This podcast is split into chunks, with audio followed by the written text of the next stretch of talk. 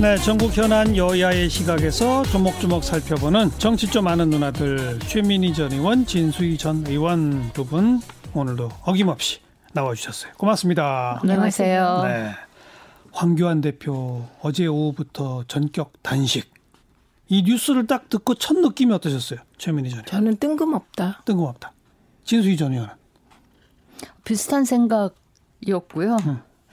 저는 하여튼 좀 몸, 몸 쓰는 정치 좀 안 했으면 좋겠다는. 몸싸움이 됐든 삭발, 단식, 이렇게 몸 쓰는 정치 말고 좀 합리적인 논거를 가지고 좀 토론하고 네. 뭐 이런 식으로. 음. 이렇게 뜨거운 가슴, 차가운 머리, 네. 이런 걸로 하는. 근데 거기에 몸, 머리, 아니, 가슴, 머리, 이것도 다 몸인가 모르겠는데. 근데 이제 진수희 전 의원의 그 네. 표현은 이제 원칙론적인 이야기인 거고, 근데 네. 최민희 전 의원이 뜬금없다라고 한 말은 뭔가 좀 이렇게 사전 예고나 조건이 맞으면 단식할 수도 있는데 이번엔 그건 아닌 것 같다 이런 건가요? 네. 어. 그러니까 단식이라는 게 일단 뜬금없는 게 황교안 대표가 단식을 하는 게 일단 안 어울리세요. 단식이나 삭발은 정말 그 약자의 최후의 저항 수단이잖아요. 음. 근데 황교안 대표가 단식을 하는데 내용을 보면 무슨 국가의 위기에 대한 단식.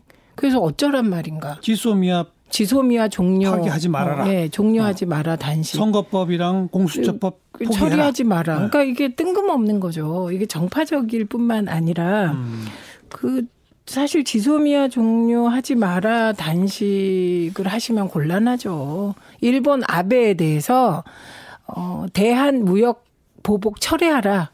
이 단식을 하셔야죠. 사실은. 그러니까 다 주파수가 조금씩 맞지 않으면서 왜 저러지 해서 저는 결론적으로는 김세연 의원이 불출마 선언을 하면서 당 지도부에게 맹폭을 가했는데 그 내용이 다 맞아요. 그리고 김세연 의원이 보통은 이제 어, 사람 자기는 안 물러나면서 지도부 욕하잖아요 정치인들이. 근데 본인이 안 나가겠다고 예, 하면서 본인이 안 음. 나가겠다고 하면서 문제 제기를 하니까 뭐 그에 대해서 대응을 해야 되는데 일단 거절했잖아요. 네. 지도부 쇄신에 대해서. 총선 참패하면 그때 물러난다 그랬죠. 그거 뭐 하나만 한 소리죠. 음. 총선 참패하면 당연히 물러나는 거니까. 그러니까 결국은 김세연 의원의 요구를 피하면서 거절하면서 음. 국면 전환용으로 꼼수 단식에 들어갔다. 이렇게 볼 수밖에 없죠. 국면 전환용 꼼수 단식. 네. 그러니까 저런. 저런 의심이 나오는 아 저런 의심 합리적인 의심이에요. 네, 근데 의심이 네. 나오는 그 이유가 뭐냐면 저는 순서가 또 바뀌었다고 봐요. 음. 일단 당내 아주 강도 높은 쇄신 이거를 막 끌고 나가면서 이제 국민들이 아 한국당도 이제 바뀌려나 예, 보다라는 예. 분위기가 만들어지면서 그거에 대한 당 지지율이 좀 올라가는 이런 국면에 그 이걸 했으면 저런 식의 의심은 안 받았을 수도 있는데 타이밍을 보면 딱 저런 의심을 받기 네. 딱 좋게 돼 있는 상황이에요. 아마 단식을 한다는 사실을 아주 최측근 몇 명을 제외하고는 당에서 다들 몰랐대요. 몰랐던 것 같아요. 그래서 한국당 의원들도 제가 뭐 자세히 다 일일이 취재는 안 해봤습니다만 제 느낌상으로는 그냥 다들 대략 난감 이런 거 같고요. 네, 그렇다고 네. 대놓고 당 대표가 그 사실은 단식이라는 게 그렇게 쉬운 결단은 아니잖아요. 엄청난 그럼요. 고통을 예. 감수해야 되니까 대놓고 비판하기도 그렇고. 근데 본인은 단식하는 본인들은 다 굉장히 비장 해요. 비장한데 문제는 지금 황 대표의 저 비장함을 바라보는 국민들이 얼마나 공유하고 공감할 것인지에 대해서는 알겠습니다. 좀 의문이 지금 있죠. 이제 두 분이 언급해 주신 건 사실 어제자 뉴스로 이미 다 언급된 내용들입니다. 아, 영입 카드 썼는데 비판받았고 대통합 카드 던졌는데 뭐 전혀 반응도 없고 그 김세현 의원 쇄신 카드 나왔는데 자기는 일단 거절하고 아무런 뭐 리더십을 못 보여주고 있어서 이런 거 한 거 아니냐 이제 어제 그런 얘기들이 막 나왔어요. 근데 오늘 새롭게 나온 뉴스가 곧 공천 룰을 확정하면서 현역 의원 3분의 1 가산자 저 페널티를 주고 결과적으로는 한 절반 가량 물갈이 어, 쇄신을 위해서 당 대표에게 주어진 칼을 휘두르겠다. 뭐 이런 표현을 쓴 것 새로 나왔잖아요. 아, 그러면 어떤 카드를 던져도 당내나 안팎에서 비판받을 것이기 때문에 단식을 미리 선포하고 과단성 있는 결정을 해 나가기 위해서 한 건가라는 새로운 해석이 나오고 있거든요. 그 그러면- 대목에 대해서. 그러면 단식 그러면- 장소가 왜 청와대인지 청와대면 안 음. 되는 거잖아요. 그러니까 지금 뭔가 그 정리가 잘 안 된 느낌? 황교안 대표와 그 주변이. 그러니까 지금 50%가 결과적으로 쇄신될 거다. 이건 언론이 아주 잘 받아서 써준 거고요. 예를 들면 그 총선 기획단 구성이라든가 그다음에 영입에서 완전히 그그 황교안 대표의 뇌구조에 뭐가 들어있느냐를 지금 의심받고 있는 상황이거든요. 예, 예. 그래서 지금 당장 나오는 얘기가 50% 쇄신하고 그 자리를 박찬주 전 대장이나 음. 이준숙 씨 같은 사람이 채우면 그게 무슨 쇄신인가. 그래서 지금 황교안 대표가 의심받고 있는 것은 쇄신책을 제대로 내놓지 않고 있다 라기보다는 황교안 대표가 얘기하는 쇄신의 내용, 예, 인적 물갈이를 했을 때 어떤 사람으로 채울 것인가. 그게 더 문제다. 그게 더 어. 의심받고 있는 것이고 이럴 때 차라리 김세현 의원 같은 분을 과감하게 총선의 중심에 기용하는 네. 이런 게 필요한 거죠. 예. 예, 그걸 김세현 근데 의원의 그 방향은 아닌 것 같다. 또. 그건 아닌 거죠. 거절했기 때문에. 어떻게 보세요? 저는 가느다란 희망은 오늘 좀 아까 말씀하신 대로 그런 거는 있었어요. 이제 어차피 당내 쇄신, 인적 쇄신 뭐 물갈이를 할라 치면 그 기득권 있잖아요. 그 나가야 될지도 모르는 사람들이 버티는 이 사람들을 제압하는 용도로 이렇게 한 의도는 없었겠는지 그랬으면 좋겠다라는 신락 같은 희망. 근데 그 지금까지 황 대표의 그 행보를 쭉 보면 그걸 보면 기대하기는 좀 어려운 어렵다. 음. 상황이긴 하다. 근데 지금 최 의원님 좋은 말씀 하셨는데요. 저는 늘 지난 여섯 번의 선거를 보면서 제가 직접 간접 그 참여 관찰을 통해서 보면 15대 때부터 20대까지 무수히 물갈이를 했어요. 예, 선거 때마다 예. 공천 개혁이라는 이름으로.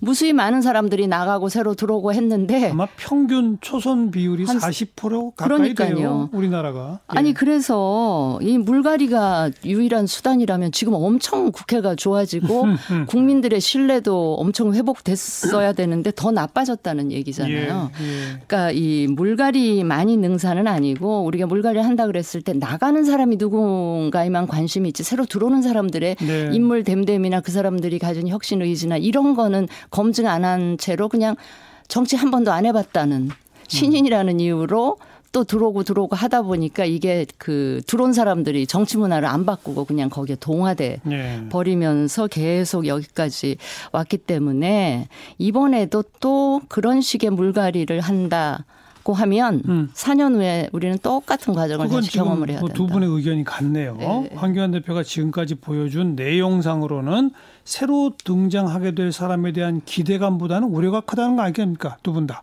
그런 거죠. 네. 어. 그러니까 그렇게 한국당의 되면 예, 예. 지금 바른미래당 쪽하고 논의가 공식적으로는 없습니다만 아무튼 화두로 떠올라 있는 게 보수 대통합의 하나 아닙니까? 그거 네. 어떻게 되는 거예요? 이 단식 이- 있으면 더 어려워지는 거 아니에요? 그러니까 저는 모르겠어요. 전략이 아무런 전략이 없어 안 보여서? 어떻게 하자는 건지. 음.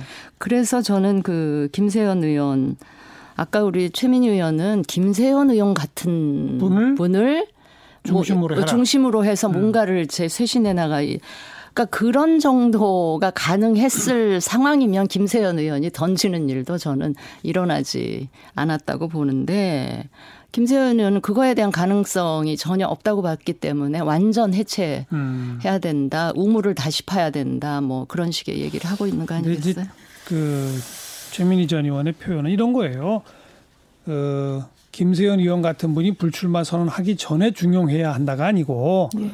불출마하고 당 해체라 하라까지 목소리 낸 분을 네. 좋아요. 당신은 나가지 않겠다. 나가지 않는 대신에 공정하게 관리하고 쇄신의 선봉장이 되세요. 네. 라고 중용하고 나는 당신한테 맡기겠어. 뭐 이렇게 하라는 얘기 이 아닙니까? 음. 정도의 결단을 해야 되는 상황이고 그러면 그동안에 황교안 대표는 도대체 콘텐츠가 뭐야? 어, 이런 의심에서 자유한국당이 벗어나는 거예요. 네, 네. 어쨌든 김세현 의원은 제가 그동안의 행적을 쭉 보기에도 그분 자체는 자유한국당 내 에이스예요. 그리고 미래를 담보할 수 있는 분으로 보여요. 그동안의 너무 행보가 너무 또 칭찬해 주시는 거 아니에요? 아, 아닙니다. 그렇습니다. 근데 요새는 던지기만 하면 이렇게 칭찬을 받아요. 어, 아니에요. 아니요, 이분은. 김세현 의원에 대해서는 제가 바른정당에서 한 1년 가까이 음. 같이 했죠. 일을 네. 하면서 그 전에는 같은 당에 있었지만 별로 교류가 없었거든요. 계파가 달라서. 그런데 제가 실제 사람을 겪어 보니까 그분이 갖고 있는 왜 굉장히 부유한 집안에 잘 길러진 이 배경하고 전혀 무관하게 음. 굉장히 괜찮은 그러니까 굉장히 혁신적이면서 학습도 공부도 많이 하면서 일도 열심히 하고 항상 새로운 거 음. 알겠어요, 알겠어요. 뭐 그런 오해. 사람이라 너무 아까워요. 오해가 생긴 건데 김세현 의원 이름을 지우고 예. 그냥 누군가 지금 이 상황에서 기득권을 버리고 뛰어들면 카드를 던진 사람. 네, 그 음, 사람을 음. 중용할 정도가 알겠습니다. 되면 예. 네.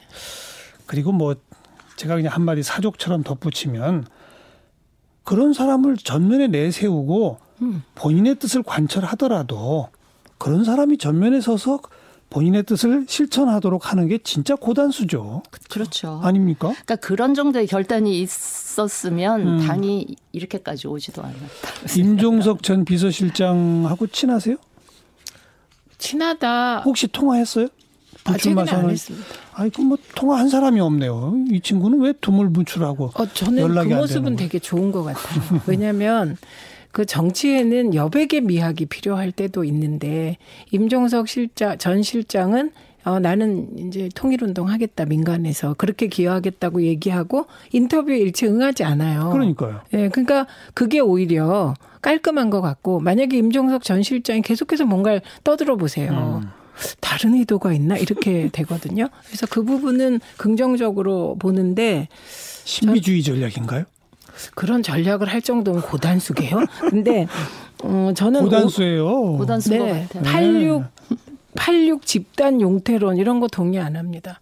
청와대 출신 인사 전체 안 된다. 이것도 동의 안 되고요. 음. 요즘은 사람마다 달라서 청와대에서 아무리 뭐, 뭐 하나 달, 꼬리표 예, 달고 나와도 예. 지역에 딱 가는 순간, 아유, 그 유권자들이 무서우세요. 예. 어느 정도 근수인지 딱 아시고요. 진실성도 딱 아십니다. 그래서 저는 정치인들을 굳이 김세현 의원 표현을 빌어서 얘기하자면 정치적 상상력과 비전이 없으면서 자리만 탐하면 그게 좀비입니다. 네. 그게 좀비 정치인이고 음. 86 그룹 중에서도 아직 나는 정치적 상상력이 있고 우리 국회를 그래도 이렇게 이끌어 가고 싶다는 비전이 있으면 하는 겁니다.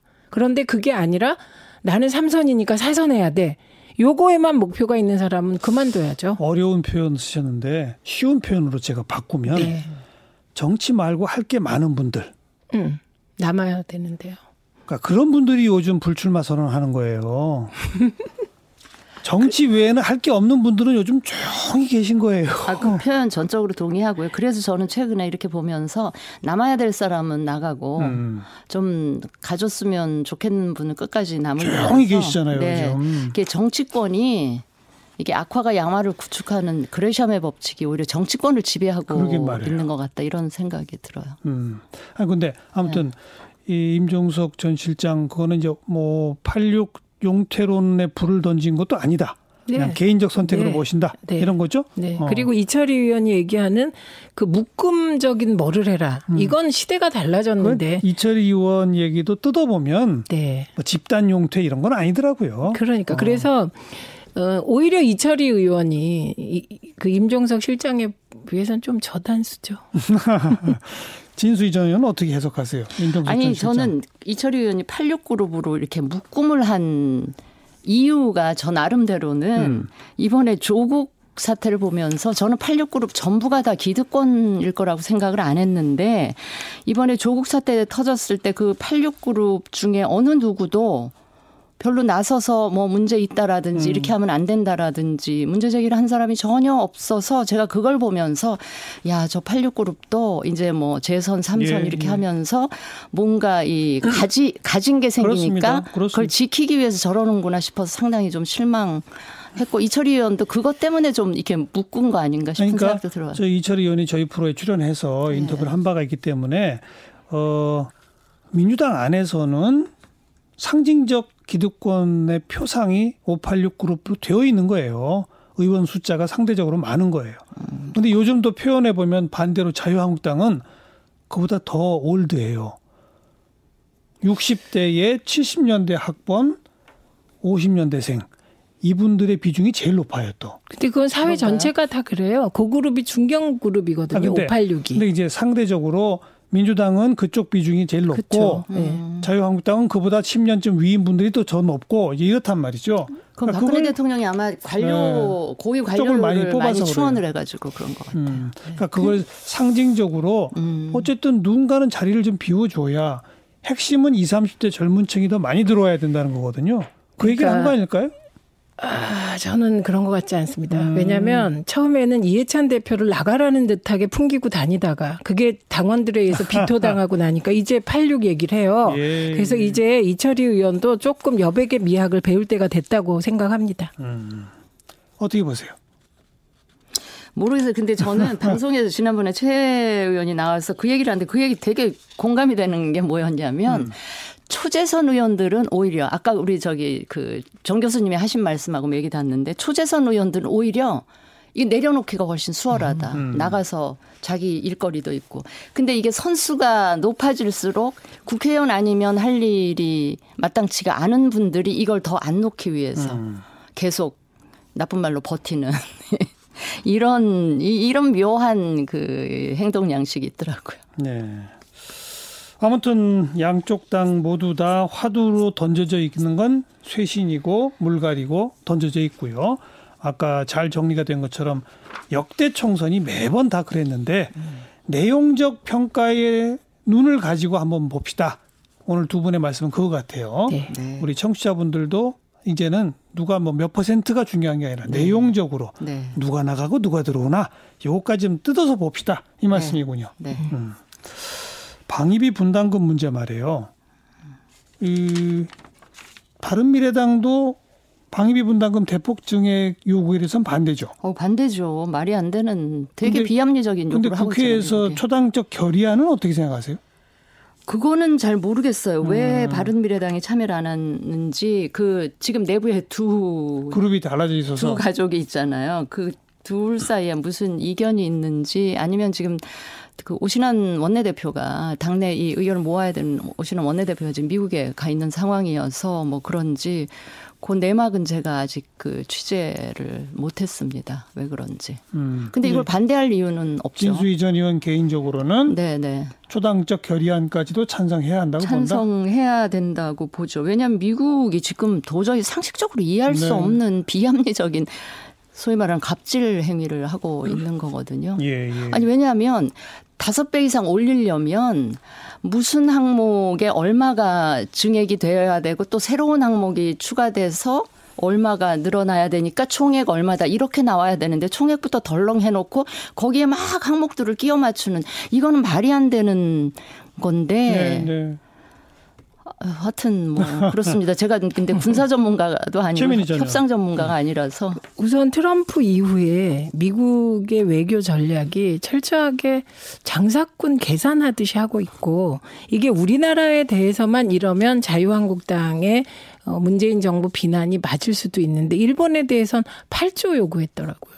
예. 네 배입니다. 네 예, 배. 예. 그러니까 우리한테는 5점 몇 배, 예. 일본한테는 네 배. 네 그렇죠. 그래서 배수로 그래서 우리한테는 더 심하다라고 표현하는 분도 있는데 그러니까 그게 의미가 그게 그거라고 생각해요. 네, 그게 의미가 없는 음. 얘기이고요. 그래서 어 이게 미국이 지금 하고 있는 국제적 그 슈퍼 갑질에 대해서 이 부분에 대해서만은 자유한국당도 다른 목소리를 내면 안 되는데 원내대표 세 분이 이제 같이 미국에 가지 않았습니까? 근데 나경원 원내대표가 문재인 정부와 다른 목소리를 내겠다. 그럼 안 가셔야죠.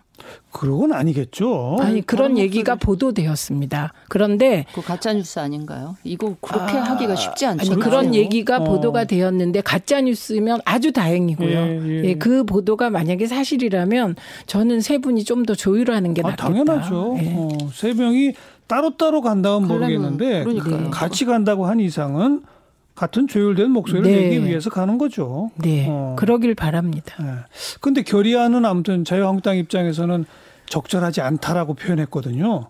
그건 저도 이해가 잘 안 갑니다. 그러니까 제가 지금 기억나는 게 이라크 파병 때 음. 그때 진보적인 지식인들이 어, 우리나라에 와서 얘기를 좀 한 적이 있는데 그분들은 당시 그 미국 정부에 대해 되게 비판적이었어요. 그렇죠.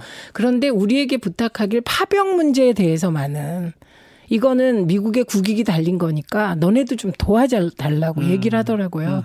그래서 어, 국내적으로는 갈등이 있더라도 그런 외교 안보 문제에 대해서는 한 목소리를 내는 그건 진짜 미국에 대해서 배울 점이라고 생각했습니다. 네, 네.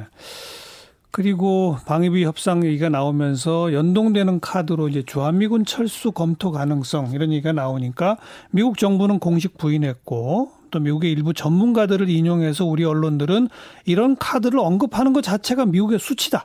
미국의 국익에 도움이 되지 않는다. 뭐 이런 반응도 나오고 그러는데. 시사하니까. 근데 미국 국방부 이게 언론 보도가 방금 전에 나온 게 미 국방부 국무부인가요? 조선일보에 대해서 공식적으로 기사를 내려달라고 요청했다는 기사가 음. 떴습니다. 네, 네. 그게 사실이라면 조선일보는 즉시 내려야죠. 음. 근데 그러면 조선일보는 저는 잘한 것 같아요. 오히려 그, 기, 그 기사를 내무로 해서 미 국방부에 확 확실한 입장을 입장을? 우리가 확인할 수 음. 있었고 다음에 다른 얘기하면 예. 우리가 그걸 무기로 쓸 수도 예. 있어요. 네. 근데 저희 방송에 얼마 전 그 홍현익 박사 전문가가 네, 네. 출연해서 언급하기를 과도한 방위비 협상 요구에 맞서는 우리의 카드로 주한미군의 일정 부분을 여러분 빼가세요. 음. 이런 걸 우리가 먼저 선도적으로 제안합시다. 왜냐하면 현재 주한미군의 규모를 어느 정도 이하로 줄여서는 안 된다가 미국의 법률로 정해져 있는 상태이거든요. 그렇게 오히려 미국을 압박합시다 이런 얘기도 던지던데 어떻게 보세요? 아니 냉정하게 생각하면 지금 그 정도의 방위비를 우리가 미국이 원하는 수준으로 내게 되면 이거는 주한 미군 군속 이런 사람들 그 급여니 주둔 비용을 거의 다 무기 빼놓고는 다 되는 거나 마찬가지인데 그러면 그거는 주한 미군이 아니고 우리가 미군 용병을 용병이에요. 쓰는 네. 거나 마찬가지인 상황이니까 그러면 빼가라. 빼가라. 우리 용병 그 정도로 안 쓰겠다. 이러, 이렇게, 그러니까 이치적으로 따지면 그런데 이게 국민 감정상으로는 딱 불안함을 느낄 수가 있잖아요. 우리 국민들이 주한미군 일부 철수에 불안해 하나요? 아, 이 부분은 정부가 그렇게 협상안을 제시하긴 어렵지만 저는 민간 차원의 운동으로서는 학계에서는 시민사회에서는 제기할 수 있다고 생각합니다. 네. 네, 그러면 그런 제기를 했을 때 또 그것이 어떤 결과를 낳을지는 예. 또 모르지만 정부는 어, 그런 분위기를 협상에 긍정적으로 수렴할 수 있을 것 같아요. 그러니까 이럴 때 협치가 필요한데요. 정부랑 야당이 잘 예. 협치 관계가 형성이 되면 역할 분담 차원에서 그러니까요, 서로 그러니까요. 이심전심으로 야당이 오히려 그런 더 거를 세게 해줘야 죠. 하고 뭐 정부가 이렇게 하는 그 협치를 같이 논의할 분이 플레이를 하면 협치를 좀 같이 논의할 분이 지금 단식 중이시라 참 논의가 안 풀리네요. 네. 여기까지 하겠습니다. 최민희 전 의원, 진수희 전 의원 수고하셨어요. 네, 감사합니다. 고맙습니다.